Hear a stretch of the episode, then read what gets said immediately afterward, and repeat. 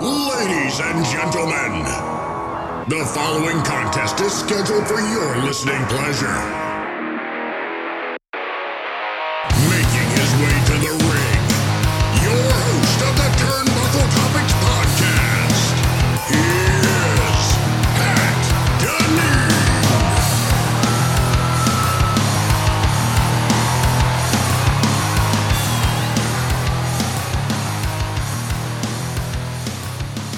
What's going on, everybody? Welcome to the Turnbuckle Topics podcast. I'm your host, Pat Deneen, and this is my review of AEW Rampage, which took place in Sunrise, Florida, with a special start time of 6:30 p.m., as it will be for the next episode as well. Pretty good show, of course. Rampage. You don't have very high expectations. Nine times out of ten, it's a pre-recorded show. We already know the results 48 hours in advance, so take it for what it is. Uh, but I want to start off with an, uh, a little bit of an honor to the Bullet Club, who just hit 10 years. That means entire decade of Bullet Club we've had debuted uh, May 3rd, 2013 in New Japan Pro Wrestling, of course. And uh, this past Wednesday, we, we got to honor them 10 years. We've had a lot of a lot of big notable names throughout numerous promotions uh, that have either started in Bullet Club or really came onto the scene in a, in a major way, made a real impact. And some of those guys are in WWE, they're in AEW, they're in Impact, they're in Ring of Honor, and some of them uh, right now are in New Japan Pro Wrestling uh, still, where the stable, uh, where the mainstay of the stable is, I guess you could say. So some of the leaders, well, I'll start with the very first leader, who is Prince Devitt, also known as Finn Balor. We had Karl Anderson joining him. Um, we had Tama Tonga and Bad Luck Fale. Those were the original four members of the group. Uh, after that, after Prince Devitt, Finn Balor went over to WWE. We had AJ Styles for a little bit. I know we had Kenny Omega. Uh, who else do we have? We have Switchblade Jay White, and at this very moment in time, uh, we have David Finlay leading the Bullet Club faction New Japan Pro Wrestling. I know I'm missing what two leaders uh, throughout uh, throughout the course of that ten year tenure, so forgive me. But uh, this was again, this is uh, a lot of talent. A lot of talent came through here. Many other notable names in the faction as well. Of course, Rock Hard, Juice Robinson, and Switchblade Jay White, a former leader of Bullet Club, uh, now in AEW. They're they're referred to as Bullet Club Gold now, as we found out last month when Jay White's much to our surprise, who we all thought was going to WWE for months. Uh, we thought we might see him in the Rumble in January and so on, or, or maybe the Raw after Mania, which was incredibly disappointing, as we all know. And I was at that show in Long Island when, when at the very beginning of Dynamite, when Jay White's music hit, everybody was shocked. Um, King Switch made his way out there for the save against uh, or actually the match didn't even start. It was supposed to be absolute Ricky Starks going up against a Rock Hard Juice Robinson. It was a two on one attack. So I said I say that to say this. We're going to lead into that matchup, which we got a tag team matchup here uh, with Rock Hard Juice Robinson and Switchblade Jay White going up against Absolute Ricky Starks and the Perfect Ten Shawn Spears. Now this is the first time uh, Shawn Spears is a babyface in at least four years uh, since he left WWE as Tye Dillinger, the Perfect 10, since he made his way to AEW when he debuted as the chairman, uh, Shawn Spears, getting that name because he hit Cody Rhodes in the head with a chair, busting him open. So he's been heel ever since, whether he's been by himself or a member of the Pinnacle, MJF, FTR, Wardlow, uh, Tully Blanchard a couple years ago. That was a very fun stable, too. Uh, very brief tenure, too. I think maybe three months Pinnacle was together. So anyway, this match was all right, but I'm glad they started off with the Bullet Club, rightfully so and um, this match ended as such. By the way, I want to I want to mention this because I wasn't even aware of it when they said it on the commentary that uh, Jay White is the first ever Grand Slam champion in New Japan Pro Wrestling history. Shout out to Jay White. So he ends up getting the pin on Spears for the win after hitting him with his signature Blade Runner. So post match, uh, we we jump right to a brief backstage segment between the Hardys, Hook, and the Firm. Now they're asking for Isiah Kassidy's whereabouts. Uh, Matt Hardy and, and Hook, uh, what's going on here? Jeff Hardy was also backstage as well. And Stokely Hathaway says he found Cassidy lacking at Applebee's and that it's a damn shame uh, when you get your ass kicked eating cornbread, drinking a Long Island iced tea with Mary J. Blige playing in the background.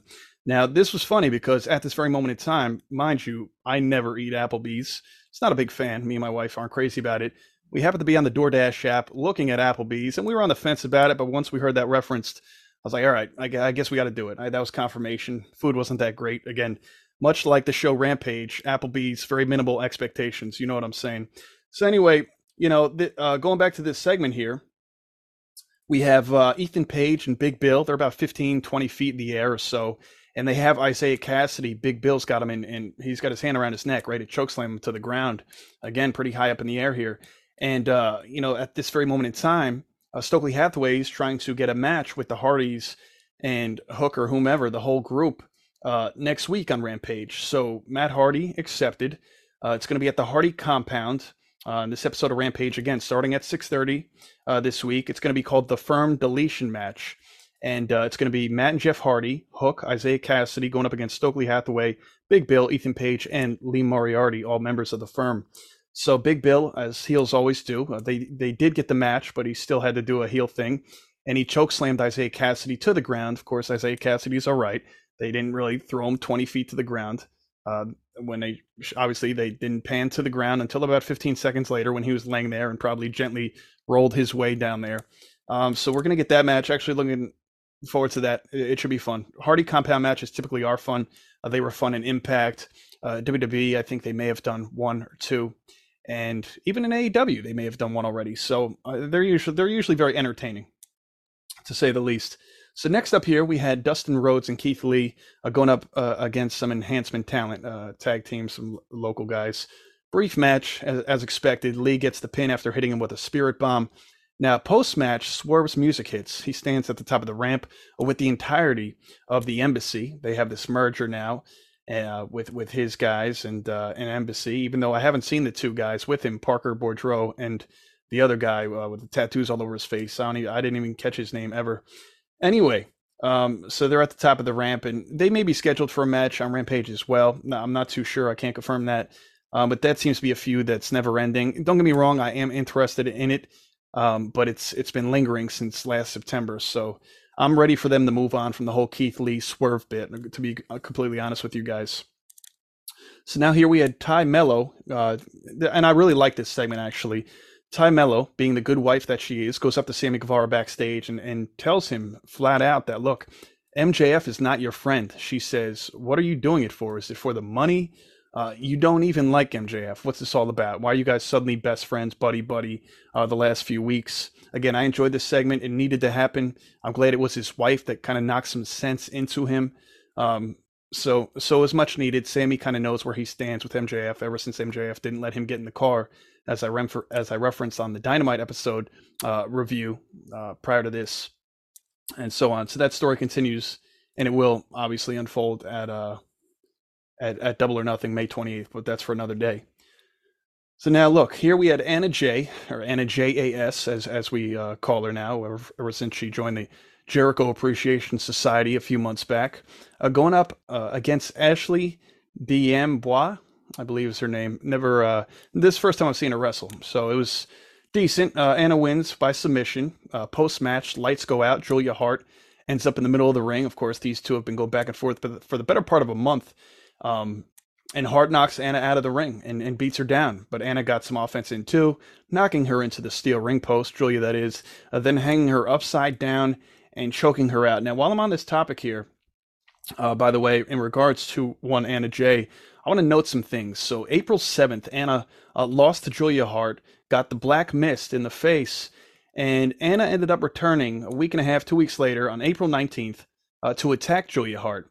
Uh, her red gear that she typically dons, brighter gear, uh, slowly fading to black, and had some black mist, some black makeup around the eyes, resembling, you know, when she had gotten the mist, much like Julia Hart did many months ago before she joined this faction. So I want you guys to keep note of that.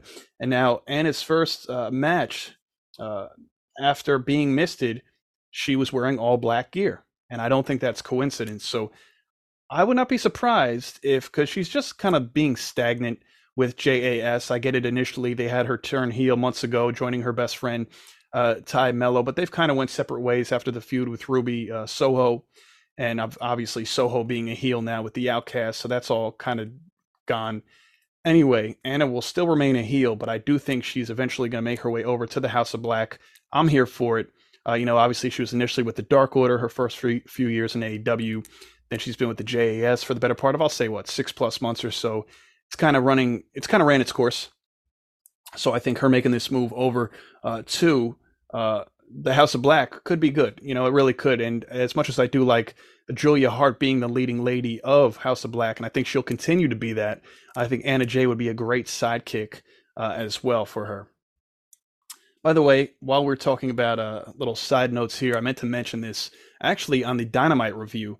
After about three or four weeks of the red, white, and blue ropes, which I absolutely love, uh, AEW has seemingly went back to the black ropes, uh, the black ring ropes. So I- I'll be honest with you. This is how I feel.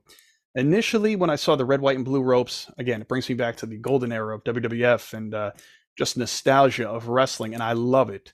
But you know, AEW, they they're not actually they're not actually ring ropes. They're more like cables. Well, they, are cables. They, you know, obviously you can go with ring ropes or you can go with the whole cable dynamic. You see that a lot, especially on the indies. You see uh, them go with cables opposed to the more glamorous look of a ring rope. So I'll be honest with you, after the initial week or two of watching AEW Dynamite, especially going there in person in Long Island and seeing the red, white, and blue, as much as I like the color scheme and the nostalgia act of it all, you know, I was thinking to myself, you know what? With the whole dynamite bit and everything, even though they went with red, white, and blue graphics, which I understand since January, the black does look better. And I think it was the right call to go back to the black cable as opposed to staying with the red, white, and blue. Again, I think it was if it was actual ring ropes like WWE typically does, I think it would look great. But it kind of looked cheap. I'll be honest. It looked kind of cheap uh, with the red, white, and blue cables. So so black was the way to go. And uh, that's that. Going from the House of Black to the Black Ropes, got a, a two for one in there. So back to the review here. Now we have the Outcasts. They were backstage, all wearing the Britt Baker Black Eye T-shirts, which uh, I'm not sure how they're doing on AEW shop. Of course, there's been a whole lot of uh, whole lot of talk about that shirt and people how people feel about it. Uh, with a, a woman's face on the front of a shirt with a black eye, saying how it's not a good look. And obviously, I'll be honest with you right here, it's not something you wear outside of a wrestling show. We all know how Britt Baker got the black eye and, and, all that stuff. And obviously, if you're wearing it on the street and a random passerby looks at it, they'll they'll be like, "Oh my goodness, like who is that or what is that about?" It looks weird. I get it. It's a strange thing to put on a t-shirt, but you know, people get carried away with everything. So anyway, they're all wearing this t-shirt. Uh, it was quite the shiner she got last week in her hometown of Pittsburgh from the Outcasts in that attack with the kendo sticks. Um, they go in, they go on to say, "We're going to show you why AEW is our house." Of course, Saraya Paige's line, even in WWE, "This is my house." Uh, the continued the continued attempts to get under the skin of one Britt Baker and Jamie Hayter. The biggest question uh, with Double or Nothing less than a month away is who is Jamie Hayter's opponent going to be uh, for that AEW Women's World Championship? Will it be a member of the Outcasts, which I would believe it to be so? Will it be uh, Will it be Saraya? Will it be Ruby Soho? uh, who has come so close but yet so far. You know, she's obviously never won a championship in AEW yet. Uh, Ruby, she always seems to get to a final and, and loses it. Uh, whether it's the what was it, the Owen Hart Foundation final last year against Britt Baker, or the the TBS Championship Tournament final against the Jade. So always gets so close, but yet so far.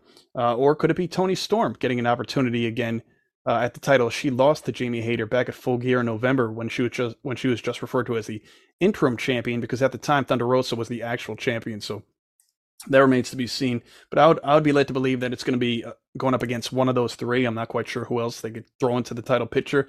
Granted, they do have three weeks uh, or so to get that all squared away. So we'll see what happens. Next up, we have the acclaimed. Uh, they went up against some local talent in, in a matter of minutes. Uh, they squashed them wasn't really much to see here other than you know the fans getting to see the acclaimed uh, to see Max Caster come out, uh, rap a couple of bars, and that's that. So it was, it was, you know always good to see the acclaimed. Now we have one half of the AEW World Tag Team Champions, Cash Wheeler, going up against Jay Lethal in the main event of Rampage. Now we saw just a couple of days prior, we had seen Jeff Jarrett, uh, much to our surprise, defeat uh, the other member of FTR, the other half of the tag team champs of AEW, Dax Harwood, which was a head scratcher. Now here we go. We have these two going up. The other two members of of uh, each given tag team going up one on one, and um, this was a great match. There was no doubts about that going into this. Uh, we have Mark Briscoe ringside as well as Sonjay Dutt, Jeff Jarrett, and Satnam Singh. Now Dax Harwood was there as well, of course, one half of FTR. And Jay Lethal gets the win over Cash Wheeler with the lethal injection. Now that is twice in two days that both members of the AEW World Champions, two time uh, tag team champions, rather, FTR, have lost in singles competition to the, the, the very two members of this said tag team. So I don't know what's going on here, folks. You know, FTR has only held the gold for a couple of weeks now.